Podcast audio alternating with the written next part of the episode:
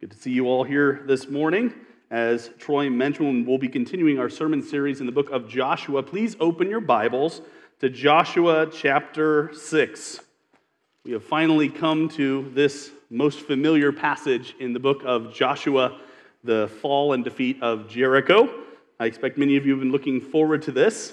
I am somewhat intimidated and somewhat excited because whenever you preach on a passage that's this familiar, you never know exactly what people are thinking. But I, I think we're going to have a, a, wonderful time as we study this story together. It's convicted me this week, and I expect it will convict you as well. Uh, let me just say a word of prayer and ask God's guidance on our time together this morning.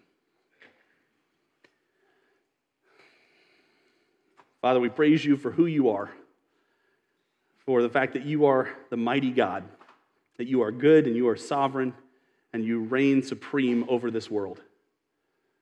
Lord, that includes the lives of everyone that's sitting here today. And Lord, as we seek to conform, to see our hearts and our minds conformed, our lives conformed to the image of Christ, we pray that you would enable that activity.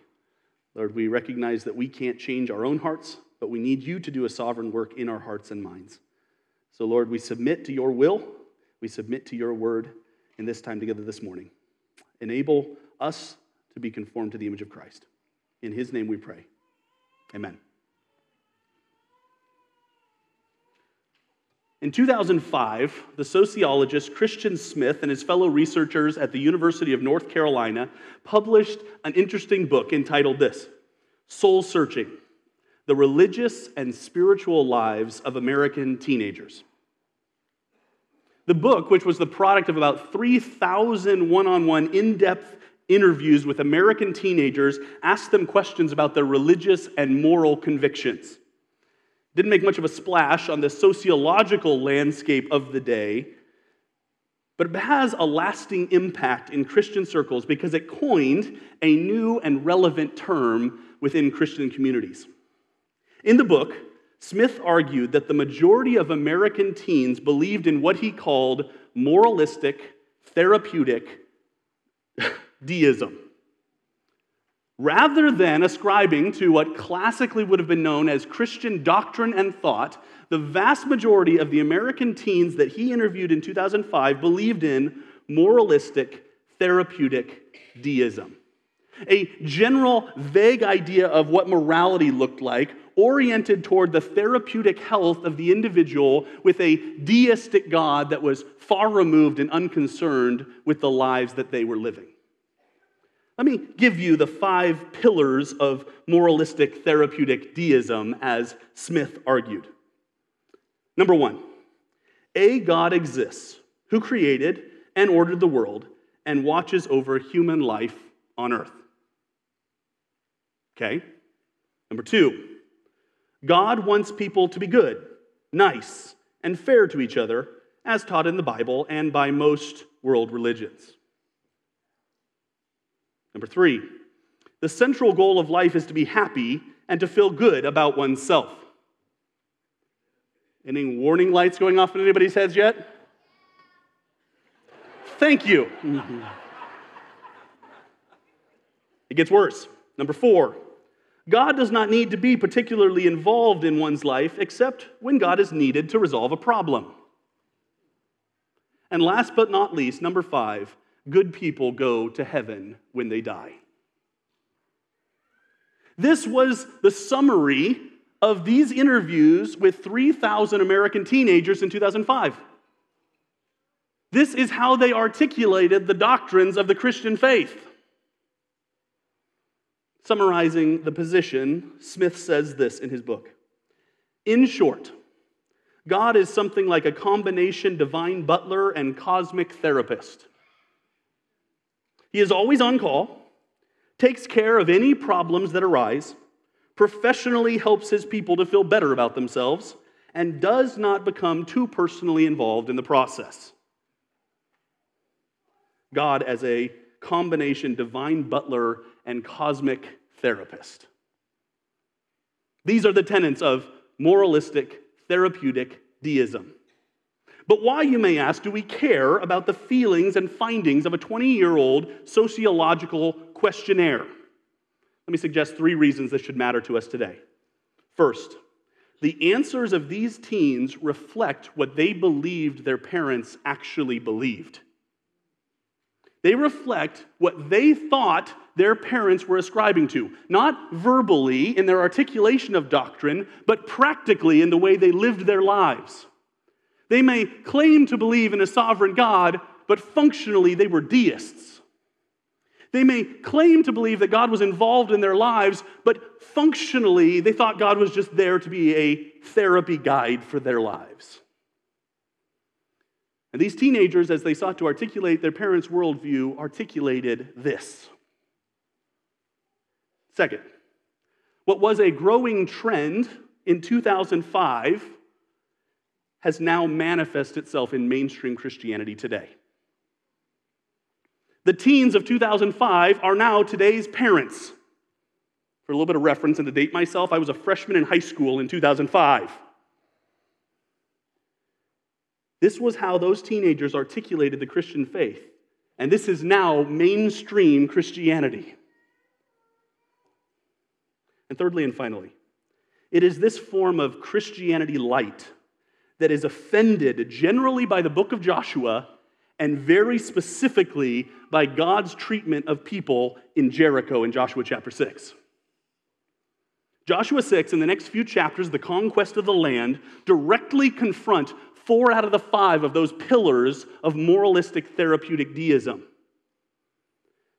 And as we walk through these next few chapters together, if you find yourself offended by what we read this morning, I would encourage you to consider whether you've settled for a watered down version of Christianity. If you find yourself offended by what this story teaches, ask yourself Have I settled for moralistic, therapeutic deism? But before we get to the actual text of chapter 6, I want to make sure we take a moment and remind ourselves of where we're at in the book. Remember that Joshua is the story of how God's people enter and conquer the Canaanites that are in the promised land. It's the story of how God fulfills his plans for his people by his power in his timing. It's a story about God, first and foremost, though the Israelites participate. We finished our first section last week, chapters 1 through 5, the preparation or the crossing into the land of promise. This week, we start the second section. Chapters 6 through 12 deal with the conquest, the taking of the land of promise. Now, this week, we come to what is probably the most familiar story in the entire book of Joshua the defeat and fall of Jericho. But I want us to look at it through the lens of what does it say about God and what does it say about our faith. We begin by examining the strategy Joshua didn't have. Look at verse 1 through 5. The text opens with a situation in Jericho. Read verse 1. Now, Jericho was shut up inside and outside because of the people of Israel. None went out, and none came in. Pause for a moment. What Joshua is going to do here is he's going to juxtapose the strategy of Jericho against the strategy of Jehovah. God's strategy versus human strategy. What is Jericho engaged in? Well, they're engaged in this defensive posture. They're prepared for a siege. Did you see that? They are shut up inside and outside. The gates are down, the the, the hatches are battened, right? The, the doors are closed, and they are prepared for a long, drawn out siege. Much like you would have been familiar with if you've watched old, you know, um, Middle Ages videos with tall walls and battering rams, and they were expecting to have the Israelites camp outside their city and try to wait them out. So they're prepared to defend themselves. And notice that there's no travel, no one's going in, no one's coming out. They are all staying put thinking we can conquer this enemy, thinking they can't take us as long as we stay behind our tall, barricaded walls. Now, again, I noted this last week. We're going to talk about this multiple times over the course of the next few weeks. Jericho here is not surrendering. We have to note this. Jericho, this city, is prepared for the oncoming assault, and they are actively in a rebellion against Israel and God. They're not innocent, they are actively defying God. They watched God part the Jordan River. They watched the Israelites march across on dry land. God has put fear in their hearts, as we read about in chapter 5, verse 1 last week, And yet, in spite of all that, they're saying, We can take them. We can take them. Now, this strategy, this worldly strategy, is contrasted with the strategy of God. Look at what God tells Joshua in verse 2. And the Lord said to Joshua, See, I have given Jericho into your hand, with its king and mighty men of valor. God again affirms that he has already won this victory. We talked about that in chapter 1. We talked about that last week in chapter 5. God is guaranteeing the victory because God is going before his people. And he gives them their marching orders in verses 3 through 5. You shall march around the city, all the men of war going around the city once. Thus shall you do for six days. Seven priests shall bear seven trumpets of ram's horns before the ark. On the seventh day you shall march around the city seven times, and the priests shall blow the trumpets. And when they make a long blast with the ram's horn, when you hear the sound of the trumpet, then all the people shall shout with a great shout, and the walls of the city will fall down flat, and the people shall go up, everyone straight before him. Okay, this is Israel's game plan. This is Jehovah's strategy for defeating the city of Jericho. I want you to take seven days, and on day one through six, I want you to march around the city once. And I want you to have seven priests with seven trumpets surrounding the Ark of the Covenant, playing their trumpets, playing their horns. And I want you to carry the Ark of Covenant. Now remember, the Ark of the Covenant represented God's presence with his people. The Ark went before them into the Jordan River. Now the Ark surrounds the city of Jericho. It's worth noting. But then things change a little bit. On day seven, Now want seven trumpets and seven priests and the Ark of the Covenant. But this time I want you to march around the city seven times. And this time there's going to be a long blast of the trumpets. You're all to shout, and I am going to do something to marvel at. And when we talked about that a few weeks ago? The Lord is about to do something marvelous. That I am about to win the victory all on my own. I'm going to call the walls to fall down, and you just go up and take the city. I find it funny that the song we know about Joshua chapter 6 is Joshua fought the battle of Jericho. It's wrong on two counts. Joshua did not fight, and it wasn't a battle. The walls collapsed themselves, and all they had to do was waltz into the city. This is God's strategy for defeating this enormous walled city. March around it, play some horns, carry the Ark of the Covenant. And notice here that Israel participates, but God's role is clearly primary here. The Israelites are not exercising some keen military strategy. The Israelites are simply relying on God. Their only action is to do what God has called them to do, to trust that God is going to do what He's promised to do. Israel's strategy was faith emphasized. God devised a strategy that was so clear that the only way it could have succeeded is if God acted. Remember a few weeks ago when we talked about if it's something you're set out to do and God doesn't show up, you fail. God devises the strategy so that if He doesn't show up, the Israelites fail. And this is precisely how Hebrews defines faith in the 11th chapter, is it not? Turn to the right in your Bibles to the book of Hebrews. I just want to read one verse quickly.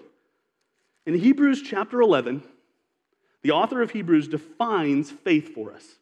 And then we get a long list of all of the things that show the faith of the people in the Old Testament.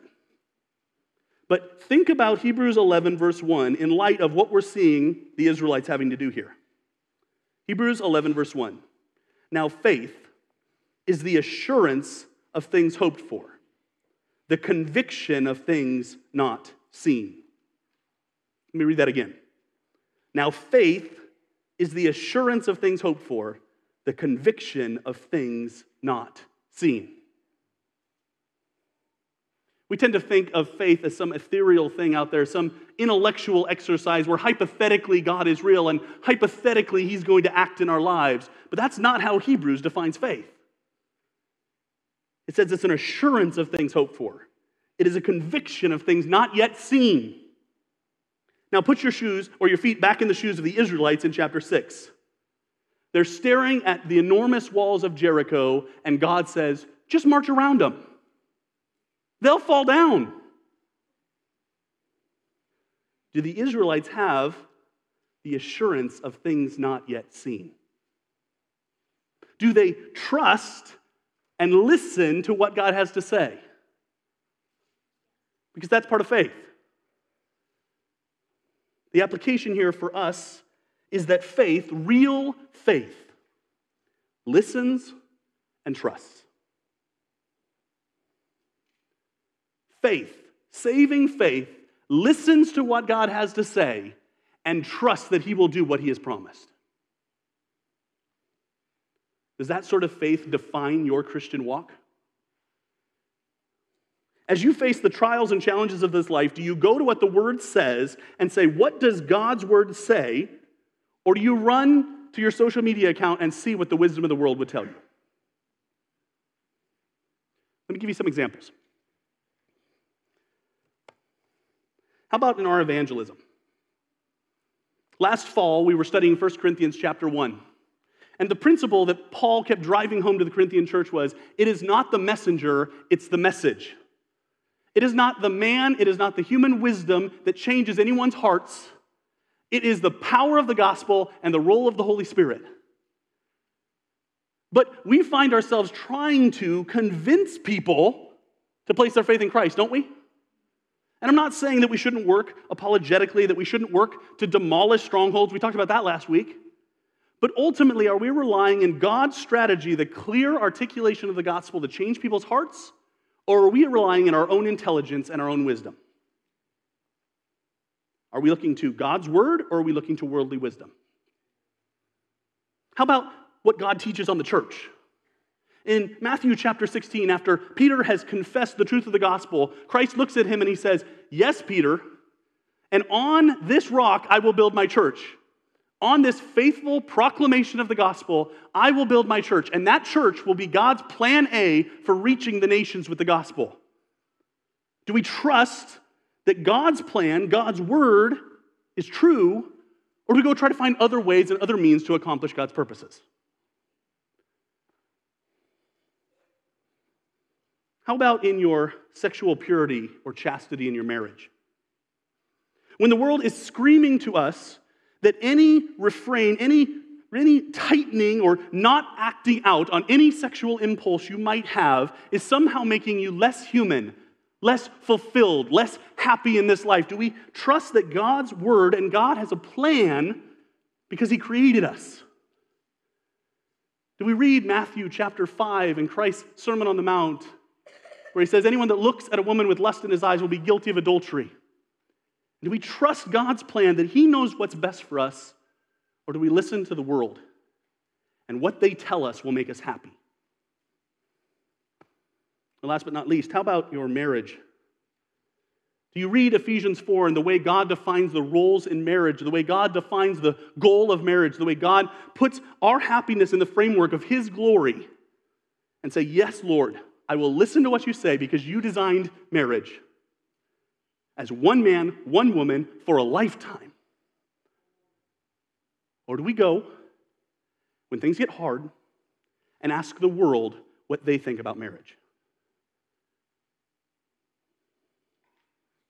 I could go on and on. I could list any number of different things. In fact, I would encourage you to read the Sermon on the Mount this afternoon in Matthew 5, 6, and 7, as Jesus said, The world says this, or you've been told this, but it is this anger, retaliation, anxiety, lust, any number of things. And Jesus says, Are you going to believe the world's wisdom, or are you going to believe what God has said? The question we have to ask ourselves is Will we listen and trust what God's word has said, or will we settle for a moralistic, therapeutic deism. Worshipping a God who keeps us at arm length and isn't really concerned with our obedience and our trust and our faith. A God who's there when we need Him, when we have problems, but who doesn't really expect us to live in accordance with His word. Is your faith defined by trust and listening to what God has said? And Joshua exemplifies this so well he exemplifies this sort of faith in chapter 6 because now he has to deliver God's battle plan to millions of people. In verses 6 through 21, we see the battle that Israel didn't fight. Just imagine being Joshua, calling together your senior advisors, the leaders of the people, and saying, This is our battle plan for tomorrow, guys. Look at verse 6 and 7. He defines the battle plan. So Joshua, the son of Nun, called the priests and said to them, Take up the Ark of the Covenant. Let seven priests bear seven trumpets of ram's horns before the Ark of the Lord. And he said to the people, Go forward, march around the city, and let the armed men pass on before the Ark of the Lord. He turns to the priests and he says, Well, here's what I want you to do pick up seven horns and take up the ark and go out before the people. And then he turns to the people and he says, Here's what I want you to do march in circles around the city.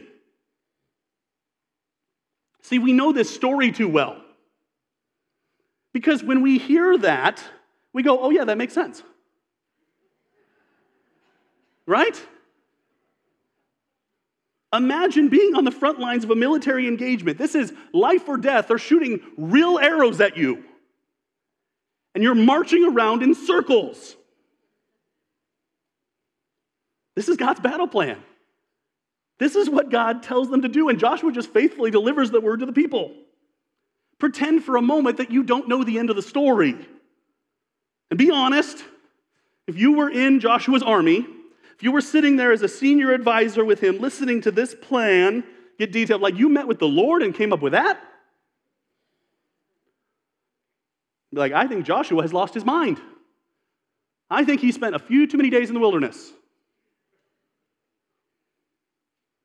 That would have been my response. Remember, Jericho's a fortress. This isn't an easy assault. This city is virtually siege proof. It has lush vegetation and is fed by natural springs to allow it to hold out for a long time. It's experienced in battle as one of the oldest cities known to man in a strategically important place in this land. They're used to fighting. It's highly defensible. Like when archaeologists go back and look at, there may have been as many as two walls between 9 and 15 feet high and this is an army that didn't have modern siege equipment. They didn't come out of the desert with battering rams and siege towers and all of this. And we miss the fact that the Israelites would have been so tempted to say, Joshua has lost his mind. This is God's plan? That's why it's all the more amazing that they don't reject God's words here. The following verse give us the report of the battle in verses 8 through 21. I just want to walk through this. We're not going to spend a lot of time because you're probably familiar. But let me just walk through this. There's three sections there's day one, then there's days two through six that are summarized, and then there's day seven. First, day one stresses obedience and silence. Look at verse 8. And just as Joshua had commanded the people, the seven priests bearing the seven trumpets of ram's horns before the Lord went forward, blowing the trumpets, with the ark of the covenant of the Lord following them. The armed men were walking before the priests who were blowing the trumpets, and the rear guard was walking after the ark while the trumpets blew continually. But Joshua commanded the people You shall not shout or make your voice heard, neither shall any word go out of your mouth until the day I tell you to shout. Then you shall shout. So he caused the ark of the Lord to circle the city, going about it once. And they came into the camp and spent the night in the camp. Day one stresses the obedience of the people and also their silence. They were still before the Lord, they were waiting on the Lord to act. Sometimes we're a little too quick to talk. Here they're called to be silent before the Lord as the ark circles the city, as God's presence surrounds this rebellious city of Jericho. And it's worth noting that there is a parallel event to this, I believe, at the Red Sea in Exodus 14, 13, and 14. When Moses has led the people out of Egypt and they are waiting against the Red Sea, and the Pharaoh and his army are coming up behind them, he makes an amazing statement in Exodus 14, 13, and 14. He says this The Lord will fight for you, and you have only to be silent. It's the exact same thing that Joshua commands them to do. He said, Be silent and wait on the Lord to fight for you. So, day one emphasizes this obedience and silence. Then, day two through six, it seems to function to build the tension in this story. Look at verse 12. Then Joshua rose early in the morning, and the priests took up the ark of the Lord. And the seven priests bearing the seven trumpets of ram's horn before the ark of the Lord walked on And they blew the trumpets continually. And the armed men were walking before them, and the rear guard was walking after the ark of the Lord, while the trumpets blew continually. And the second day they marched around the city once and returned into the camp. So they did for six days. It stresses their obedience again, but it feels like you, you feel the tension heightening in the story. Day one, they march around the city. Day two, they march around the city. Day three, they march around the city. Day four, day five, day six. What's going to happen on day seven? Look at verse 15. On the seventh day, they rose early. These people rise early a lot. Okay? I'm not a morning person, but Joshua and the people are constantly rising early. I'm just going to put that out there. At the dawn of day, and they marched around the city in the same manner seven times. It was only on that day that they marched around the city seven times. And at the seventh time, when the priests had blown the trumpets, Joshua said to the people, Shout, for the Lord has given you this city. Now, hold on. And then he pauses the story. You see that? We expect to jump down to verse 20 and find out what happens to the city. Instead, he says, Hold on. Let me hold you right here at the point of tension because I got something important for you to understand. We get this little special condition in verses 17 through 19. Look at this. And the city and all that is within it shall be devoted to the Lord for destruction. Only Rahab the prostitute and all who are with her in her house shall live, because she hid the messengers whom we sent. But you, keep yourselves from the things devoted to destruction, lest when you have devoted them, you take any of the devoted things and make the camp of Israel a thing for destruction and bring trouble upon it. But all silver and gold and every vessel of bronze and iron are holy to the Lord. They shall go into the treasury of the Lord. He pauses the story here as he's telling it and says, These are some special things you need to understand. First, everything in this city is devoted to the Lord for destruction. That term devoted is set apart. It's the same term that gets used throughout the book of Leviticus for the things that are put in the tabernacle to be devoted wholly to the Lord. It's the idea of setting things apart for God's will and God's purposes. And here they say the entire city is to be set apart. Later on in the story, the Israelites are going to be allowed to take plunder and they're going to be allowed to take the gold and silver and things like that from the city. But here, this first city, God says, This is mine. This is mine. With the exception of Rahab and her family, we'll come back to that here in just a moment. And then verse 18 is some of the most ominous foreshadowing I've ever seen. But you keep yourselves from the things devoted for destruction, lest when you have devoted them, you take any of the devoted things and make the camp of Israel a thing for destruction and bring trouble upon it. If you've read ahead in chapter 7, you know that's exactly what happens. We'll talk about that next week. But he foreshadows what would happen if the Israelites disobey this command. And then he says, We're going to offer all of this up and devote it to destruction, except for these metals that are going to go into the house of the Lord. But this city is God's. Then he comes back to the story. Look at verse 20.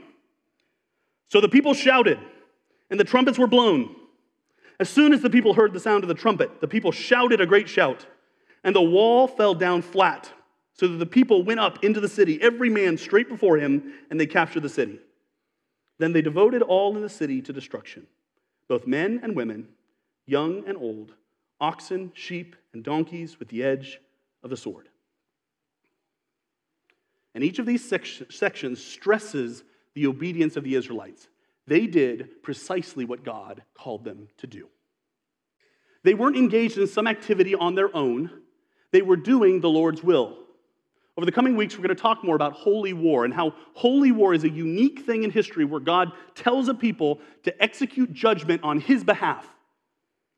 Deuteronomy 20 talks about how the Israelites were supposed to do war normally, but in this situation, God says, This is exactly what I want you to do because the iniquity of the Amalekites has come to fruition but it stresses the obedience of the Israelites. Do you see that? It repeats over and over and over again how they did exactly what God told them to do. But I also want to notice something else from this section that I think is really fascinating. Did anyone else notice, as you were reading through that section, that the actions of the Israelites were more an act of worship than an act of war? Did you pick up on that? The activity was to be initiated by God's presence, by the Ark of the Covenant. God would go before and call the people to action. And then who's out in front leading the army? It's not the generals, It's the priests, right?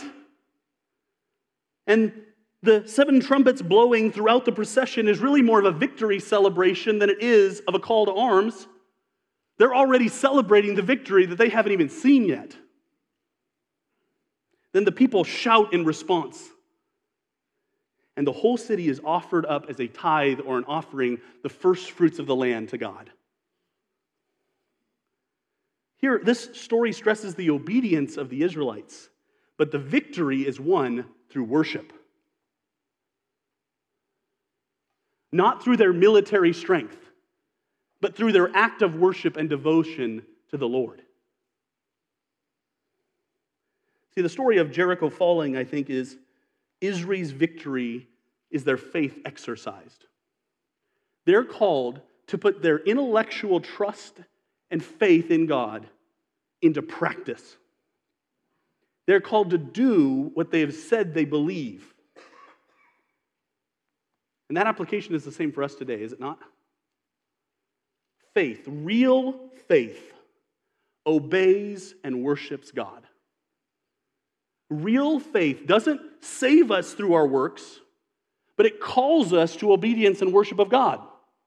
Someone whose heart has been transformed and has been redeemed can't help but long to worship and obey God. Not perfectly, not without ever failing, but the cry of our heart should be to obey and to worship God. We see this throughout Scripture. Faith manifests in obedience. In James chapter 2, the New Testament book, faith without works is what? Dead. Not because the works save, but because saving faith works. And John or and Jesus affirmed these words in John chapter 14 when he said, "If you love me, you will what? Keep my commandments." Not perfectly, not without fail, but the desire of our heart should be obey if faith is present in our lives. But the desire of our heart should also be to worship God. In Romans 12, the application of 11 chapters of incredible theology in Paul's incredible book of Romans is what? Submit your lives on the altar as living sacrifices, holy and acceptable to God. This is your spiritual worship. Or our theme verse when we were going through Malachi in Hebrews chapter 12. Hebrews chapter 12, verses 28 and 29 says, Therefore, let us be grateful to receive a kingdom that cannot be shaken. And thus let us offer to God acceptable worship with reverence and awe, for our God is a consuming fire. I have a feeling Joshua and the Israelites would have amened that as they watched the walls of Jericho fall. The question we have to ask ourselves this morning is will we obey and worship God? Does our faith obey and worship? Or will we settle for moralistic, therapeutic deism? Thinking God is out there somewhere, but He doesn't really call me to do anything. He has no binding laws on my life. He asks me not to do anything other than kind of be around to help me when I need Him. Will we obey and worship out of faith? But even that is not the end of the story. Because the conclusion of the story, verses 22 through 27, in many ways test our faith as much as what came before. In verses 22 through 27, we have the ending we don't appreciate. Here, in these last few verses, we see two inversions of our modern expectations as 21st century Americans. We see God offering undeserved mercy to Rahab, and we see God bringing unpleasant judgment on the city of Jericho. First, undeserved mercy. Look at verse 22. But to the two men who had spied out the land, Joshua said, Go into the prostitute's house and bring out from there the woman and all who belong to her, as you swore to her. So the young men who had been spies went in and brought out Rahab with her father and mother and brothers and all who belonged to her. And they brought all her relatives and put them outside the camp of Israel. Now skip verse 24 and go down to 25. We'll come back to 24. But Rahab the prostitute and her father's household and all who belonged to her, Joshua saved alive. And she has lived in Israel to this day because she hid the messengers whom Joshua sent to spy out Jericho. In this pagan and idolatrous city, We'll talk about what was going on in the city of Jericho in future weeks. It will shock you. But in this pagan and idolatrous city, God plucks one family out and rescues them. Not because they deserved it, but because God is God. Rahab is saved with her family. She's integrated into the people of Israel, and she's even included in Christ's lineage in Matthew chapter 1, verse 5. Here in this final section, God saves the last person we would expect. God saves someone who absolutely did not deserve to be saved. But she placed her faith in Yahweh. She turned from her idolatry and allegiance to Jericho and turned toward God and said, God, I need you to save me. And the walls all the way around her house fell down, and her one house was left standing. But in addition to this undeserved mercy, which bothers our modern sensibilities, we also have God's unpleasant judgment. Look at verse 24, and we see God's wrath on Jericho. And they burned the city with fire, and everything in it. Only the silver and gold and the vessels of bronze and iron they put into the treasury of the house of the Lord. Now, what was included in the city? Go back to verse 21. They devoted all the city to destruction, both men and women, young and old, oxen, sheep, and donkeys with the edge of the sword. And our modern sensibilities recoil. Does anyone else find themselves going, God, how dare you? How could you command the Israelites to destroy an entire city? And again, we'll go in in coming weeks to what the Canaanites were engaged in, the horrific activities that they were engaged in. But for the moment, I want us to let that tension build. God calls the Israelites to destroy everything and everyone in the city of Jericho except Rahab and her family. And it does us no good to sidestep and try to justify that away in Scripture. Here, in addition to God saving the last person we would expect, God's judgment is more comprehensive than we desire.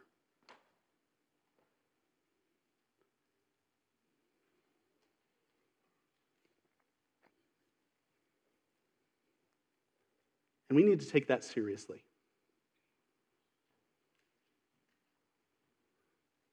The fact of the matter is, here in Joshua chapter 6, God saves who he wants, and God judges who he wants.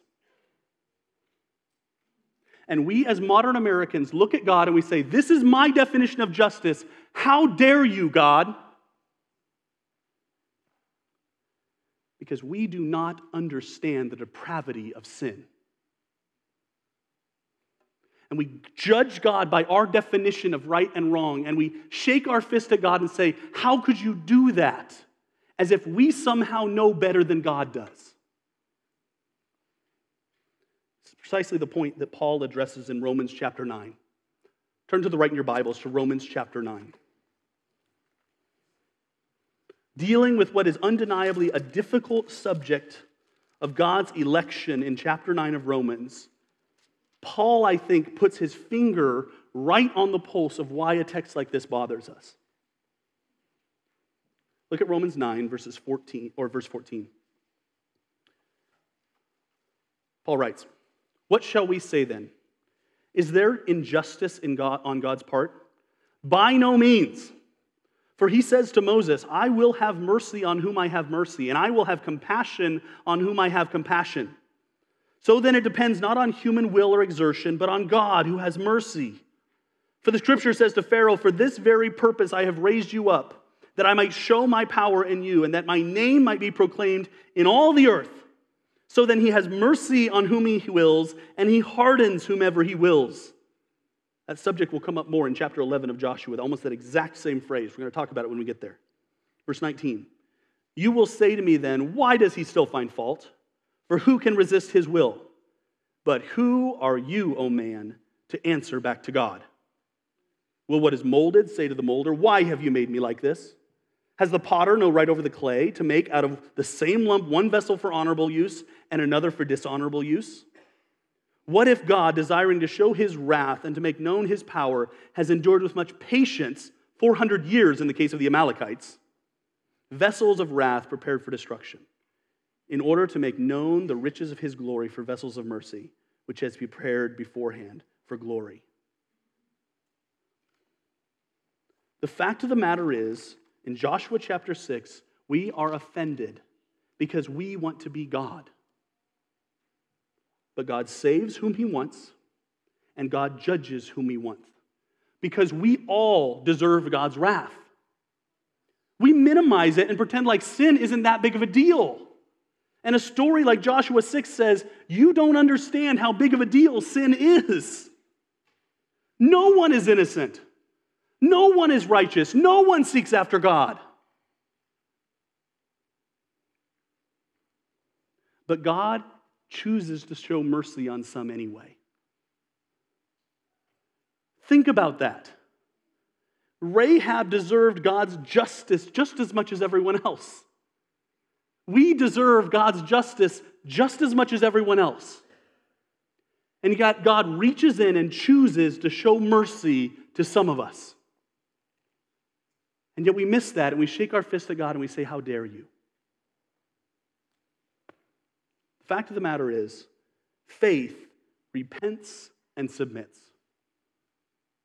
Faith, real faith in the God of the Bible, not our deistic idea of who God is, repents like Rahab, recognizes our sin, recognizes how far we've fallen short of God's glory, and repents of it all and says, God, only you can save me.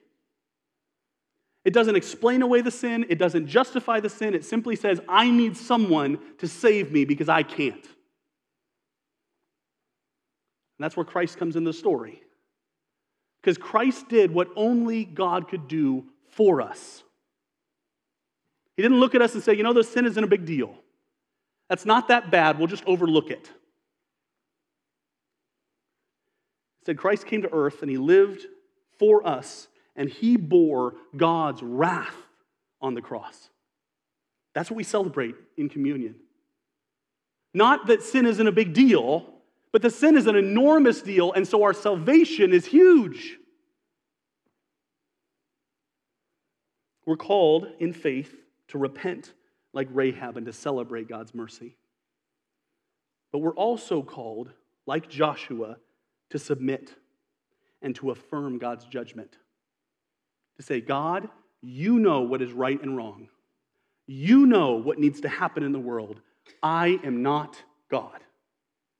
And I'm going to trust you that you are going to do what's right and good. So the question we have to ask ourselves is will we repent and submit, or will we settle for moralistic, therapeutic deism? Will we settle for a God that we can craft and that we can mold into our image or we will, will we submit to the God of the Bible and his justice and his goodness and his love? Faith requires these things. It requires us to trust and to listen. It requires us to obey and worship, and it requires us to repent and submit. The story is told of a tightrope walker who at one point wanted to make his ability to walk. I mean, that, that kind of stuff scares me. I think it should. Like all normal people, walking a tightrope across a high, that should terrify us. Anyway, there's these people that love that sort of thing, right? And he, he wanted to build his reputation a little bit more, so he sent out word to all of the major news agencies, and he said, At the end of the year, I'm going to tightrope walk across Niagara Falls. Well, it went viral, right? Everybody found out about it, and everybody was like, this is going to be something exciting. I can't wait to go and see it. And when it came around in the end of the year, people showed up all over the place to watch this man walk across Niagara Falls on a wire. But when they showed up, he said, I've actually got something better than that. You all came to see me walk across Niagara Falls on a tightrope. I'm actually going to walk across Niagara Falls on a tightrope with a wheelbarrow with somebody in it. And the whole crowd went, No, there's no way. And he goes, Do You think I can do it? Everybody was hesitant to respond until one reporter that had reported on this individual across the country at his different escapades said, I'm sure you can do it. I've seen you tightrope across all sorts of wires all over the world. I am sure you can do it. Imagine the tightrope walker's response to this reporter Get in. If you believe that I can do it, get in the wheelbarrow. That's the point of Joshua chapter 6. It's all well and good to say intellectually that you have faith. Will you get in the wheelbarrow? Do you believe God enough and his promises enough that you will get in the wheelbarrow? Because that sort of faith listens and trusts. That sort of faith obeys and worships. That sort of faith repents and submits. Joshua 6 forces us to choose between real faith in the God of the Bible and some vague religious notion that we craft for ourselves of God. It argues that God doesn't just want everyone to be nice, but God is working out a plan for His glory. That the chief aim of life isn't just to be happy in some therapeutic sense, but to be genuinely fulfilled in God and His goodness. God, it argues that God is actively involved in the world. He's actively involved in your life. He cares what's going. He's not some God that removed himself from the equation. And it argues that not everyone will get into heaven. The question is are we going to exercise real faith and get in the wheelbarrow and trust that God knows what He's doing? So, are you going to exercise real faith? Or are you going to settle for moralistic, therapeutic deism? The choice is yours. Let's pray.